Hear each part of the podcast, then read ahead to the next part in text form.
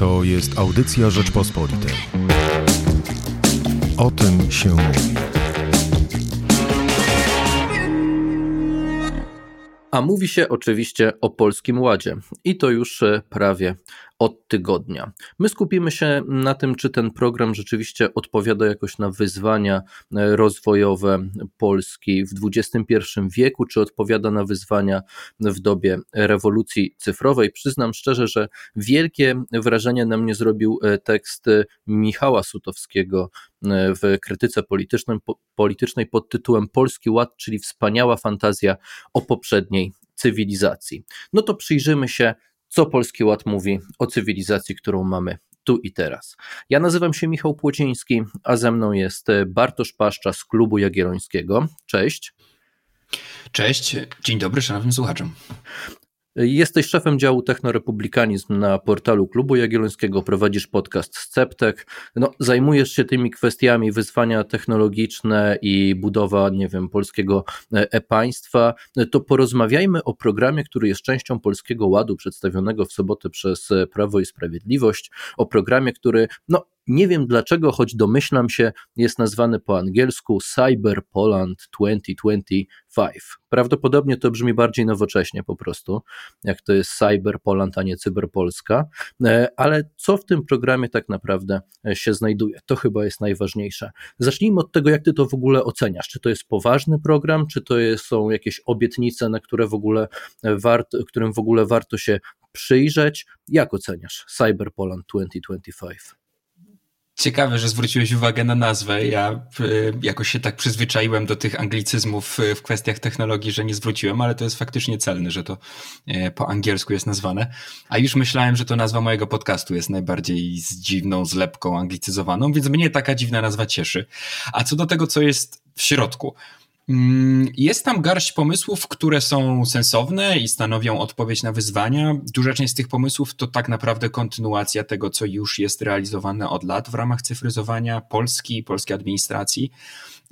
Parę jest nowych i to ciekawych, ale w dużej mierze ja mam poczucie niedosytu i takiego coraz głębszego przekonania, że takie ambitne stawianie sobie celów, że tam już za dwa lata każdy urząd będzie scyfryzowany, a za trzy lata każda gmina i tak dalej, to nie jest dokładnie to, o co nam chodzi. To znaczy, w sferze technologii zdecydowanie istotniejsza jest jakość, jakość tego, jak scyfryzujemy te samorządy, czy to będzie faktycznie dawać jakiś postęp, czy po prostu damy tam komputer i będziemy pokazywać na kamerach, a nie tylko ilość tego, ile stworzymy usług, ile gmin podłączymy, ile zakopiemy w ziemi światłowodów.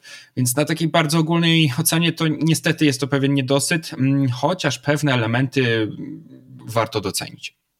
Jakie elementy? Co tam właściwie się znajduje w tym programie?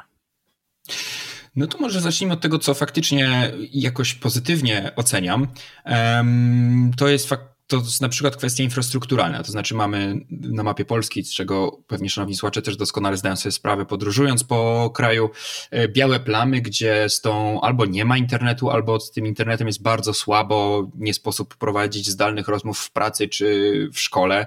E, szczególnie myślę, że w czasie pandemii stało się to widowiskowo widoczne i fakt tego, że, mm, że ta infrastruktura będzie dalej rozwijana jest istotny. Infrastruktura jest rozwijana od lat i to jest taki, właściwie nie jest to żaden nowy postulat. To jest pewne domknięcie trwającego procesu. Ja szczerze mówiąc patrzę na tę infrastrukturę jako też taki najprostsza metoda wydania dużych pieniędzy, bo to jednak jest takie klasyczne zadanie administracji, żeby rozpisać przetargi, wybrać dostawców, y, przeznaczyć pieniądze e, i zakopać infrastrukturę. Mm, I są też takie dosyć świeże pomysły, jak kwestia tożsamości cyfrowej. E, I tutaj chodzi o to, że mamy bardzo dużo, jakiś tu mamy profil zaufany, tu mamy aplikację M-Obywatel, tu mamy e-dowód i to są jakieś dziwne systemy, nie do końca wiemy do czego co ma służyć jako, jako obywatele, jako użytkownicy. E, fakt, że one mają zostać jakoś połączone, mają mieć jakiś nadany taki spójny sens i, i jedną jedną osobę, jest na przykład e, godny e, docenienia. A może jeśli chodzi o ten niedosyt i pewne rozczarowanie, no to właśnie na przykład jest tutaj taki, taki szumny postulat jako jeden z najważniejszych zmian, czyli bez opłaty skarbowej za usługi cyfrowe. Chodzi o zwolnienie z opłat skarbowych osób, które będą swoje sprawy z urzędami załatwiać przez internet. No ja mam poczucie, że sam postulat nie jest jakiś zły, sam chętnie bym nie płacił opłat skarbowych, ale, yy, ale jednak nie o to tak naprawdę chodzi. To znaczy nie Przeszkodą w używaniu elektronicznych urzędów i załatwianiu swoich spraw e, właśnie przez internet wcale nie jest to, że to jest, nie wiem, za drogie, czy e, zrobię to, bo przyoszczędzę. Ja bym chciał korzystać z tego elektronicznej bramy do państwa, dlatego że ona jest wygodna, że szybciej ją uzupełniam niż e, papierowy e, formularz, że e, mam poczucie, że sprawniej załatwiam te sprawy. No i oczywiście oszczędzam czas, bo nie muszę iść do urzędu.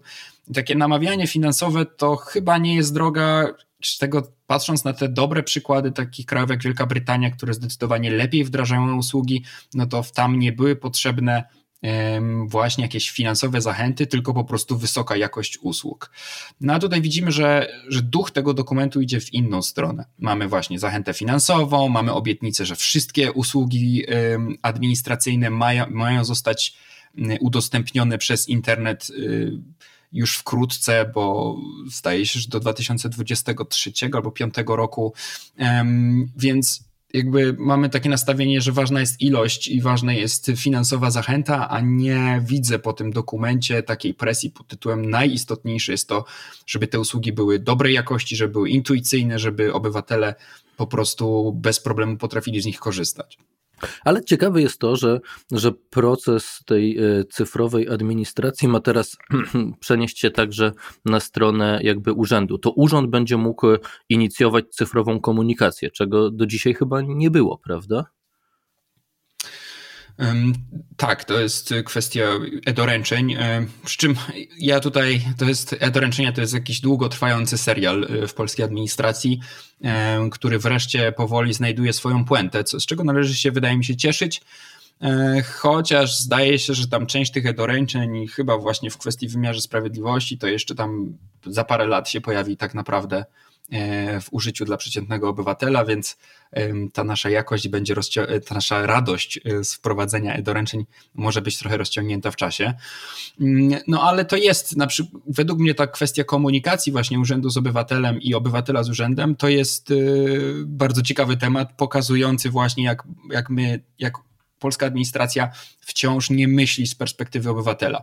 Bo jakby to, że wreszcie możemy podać nasze dane kontaktowe, e-maila i być może w jakiś sposób uprościć tą komunikację, to jest dobry krok ale zobaczmy coś w ilu urzędach i w ilu miejscach musimy zmienić nasz adres, jeżeli się przeprowadzamy z jednego miejsca na drugie. To jest osobno urząd skarbowy, osobno urząd miasta, osobno w NFZ-cie, e, już nie mówiąc o jakichś tam innych dodatkowych sprawach, które, w które jesteśmy zaplątani i kogoś trzeba tam powiadomić. Czyli co, jest... czyli, czyli byłbyś za tym, żeby tak. byłbyś za tym, żeby stworzyć jedno okienko cyfrowe? Tak, według mnie kluczem w myśleniu o tym, do czego faktycznie technologie będą przydatne i ta cyfryzacja, cyfrowa administracja jest przydatna, to nie jest przeniesienie tych papierowych procesów, które znamy, że trzeba do jednego, do drugiego okienka pójść, wypełnić formularz i wrzucić je w internet. To znaczy, my nie chcemy przecież zeskanować tych formularzy i wrzucić je jako PDF-y, żeby każdy sobie mógł ściągnąć i wypełniać, bo to szczerze mówiąc zajmuje no, tyle samo czasu jest właściwie nawet mniej wygodne niż ręczne wypełnianie, gdzie urzędnik nam może na miejscu trochę podpowiedzieć. Mm, więc to jest zupełnie błędna ścieżka, z którą no, miejscami się już zaczynamy żegnać, ale chyba ten duch wciąż jest gdzieś y, głęboko silny, e, bo wciąż jest za mało takiego myślenia, ok, to jaka jest tak naprawdę sprawa, którą obywatel chce załatwić przy przeprowadzce. Znaczy, ile musi wykonać różnych akcji, różnych formularzy, różnych zmian, żeby, żeby osiągnąć swój cel, czyli powiadomić administrację, że teraz mieszka w zupełnie innym miejscu i należy się z nim kontaktować pod innym adresem. I takich zajęć, takich, takich ćwiczeń, nie tylko intelektualnych, ale bardzo praktycznych. To po prostu wymaga zebrania obywateli, e, zrobienia grupy fokusowej, e, pokazania im, to jest nasz system, a teraz niech pan czy pani tutaj wyklika nam to i to. E, to jest coś, czego nam desperacko brakuje i bez takiego, takiej zmiany myślenia e, no, nie pójdziemy naprzód. Oczywiście ta zmiana myślenia jest szalenie trudna, bo to dotyczy wielu różnych urzędów, nie tylko tych urzędników zajmujących się cyfryzacją, ale też wielu różnych urzędów na poziomie lokalnym, na poziomie centralnym, w różnych ministerstwach i nie tylko. Więc to wymaga tej kooperacji, o której wiemy, że jest z nią i zawsze było trudno.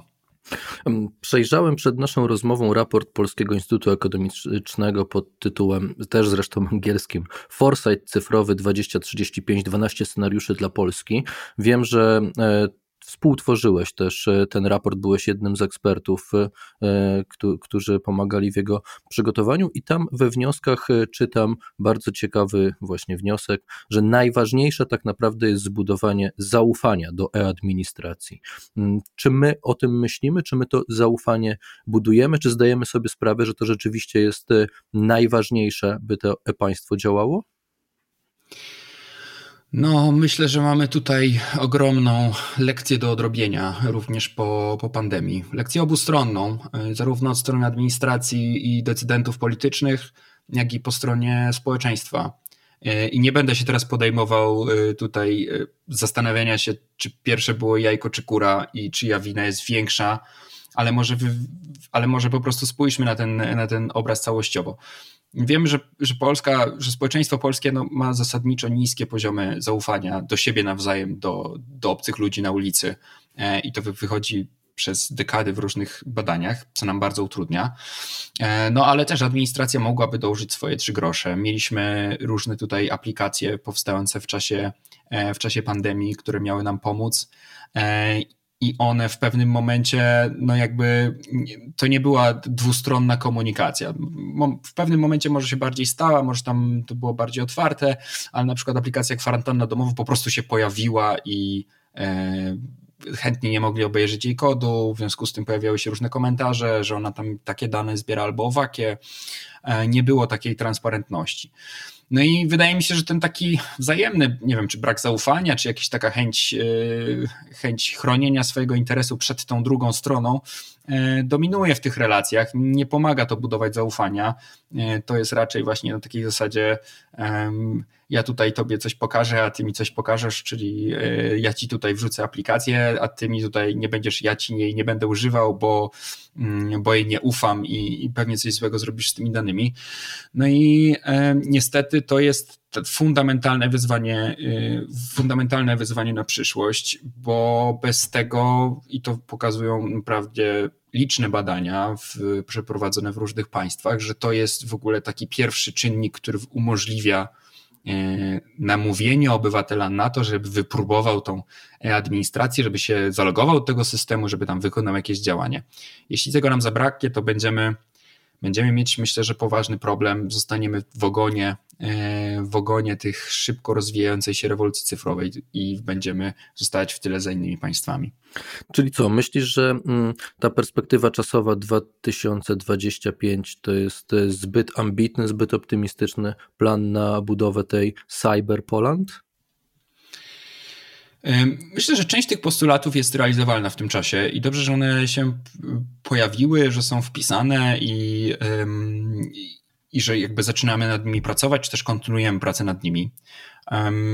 Natomiast e, myślę, że na budowę zaufania potrzeba dużo więcej czasu, ale to jest również proces, który po prostu trzeba rozpocząć i, i trzeba to, to działanie po prostu zacząć kiedyś zacząć, znaczy, czy rozwinąć. Um, mamy też tam takie pojedyncze postulaty dotyczące umiejętności cyfrowych i to jest też kolejny taki aspekt, który też wpływa oczywiście na zaufanie. Znaczy, jeżeli ktoś wie o co chodzi w tej technologii, im więcej ma tej wiedzy, tym, tym łatwiej mu ocenić, czy powinien czemuś zaufać, czy nie. Tak? Tym trudniej jest mu się nabrać na jakieś, oczywiście też y, zupełnie niezwiązane z administracją, phishing i oszuk oszukańcze działalności w internecie na przykład.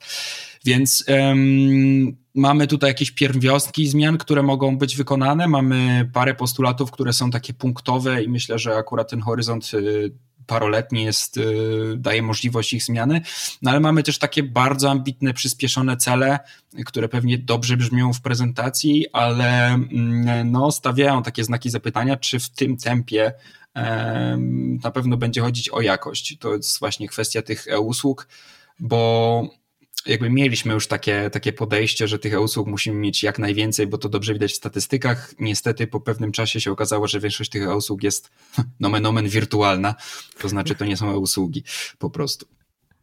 Znaczy, y, jak najbardziej w tym programie też są rzeczy, y, na które warto zwrócić y, uwagę i, i, i pochwalić, jak na przykład cyfryzacja gmin. Ja, ja nie wierzę, żeby oczywiście w ciągu trzech lat to się, to się udało, ale, ale, ale dobrze, że, że także na te lokalne centra rozwoju kompetencji cyfrowych zwraca się w tym raporcie uwagę. Nie jest to program, który ma w sobie jakoś bardzo dużo konkretów. Na razie to są obietnice. Będziemy się temu oczywiście przyglądać, a na początek podsumowaliśmy sobie o co chodzi w tym e, Cyberpoland 2025 z Bartoszem Paszczą z Klubu Jagiellońskiego. Dzięki wielkie. Dziękuję bardzo. Słuchaj więcej na stronie podcasty.rp.pl. Szukaj Rzeczpospolita Audycje w serwisach streamingowych.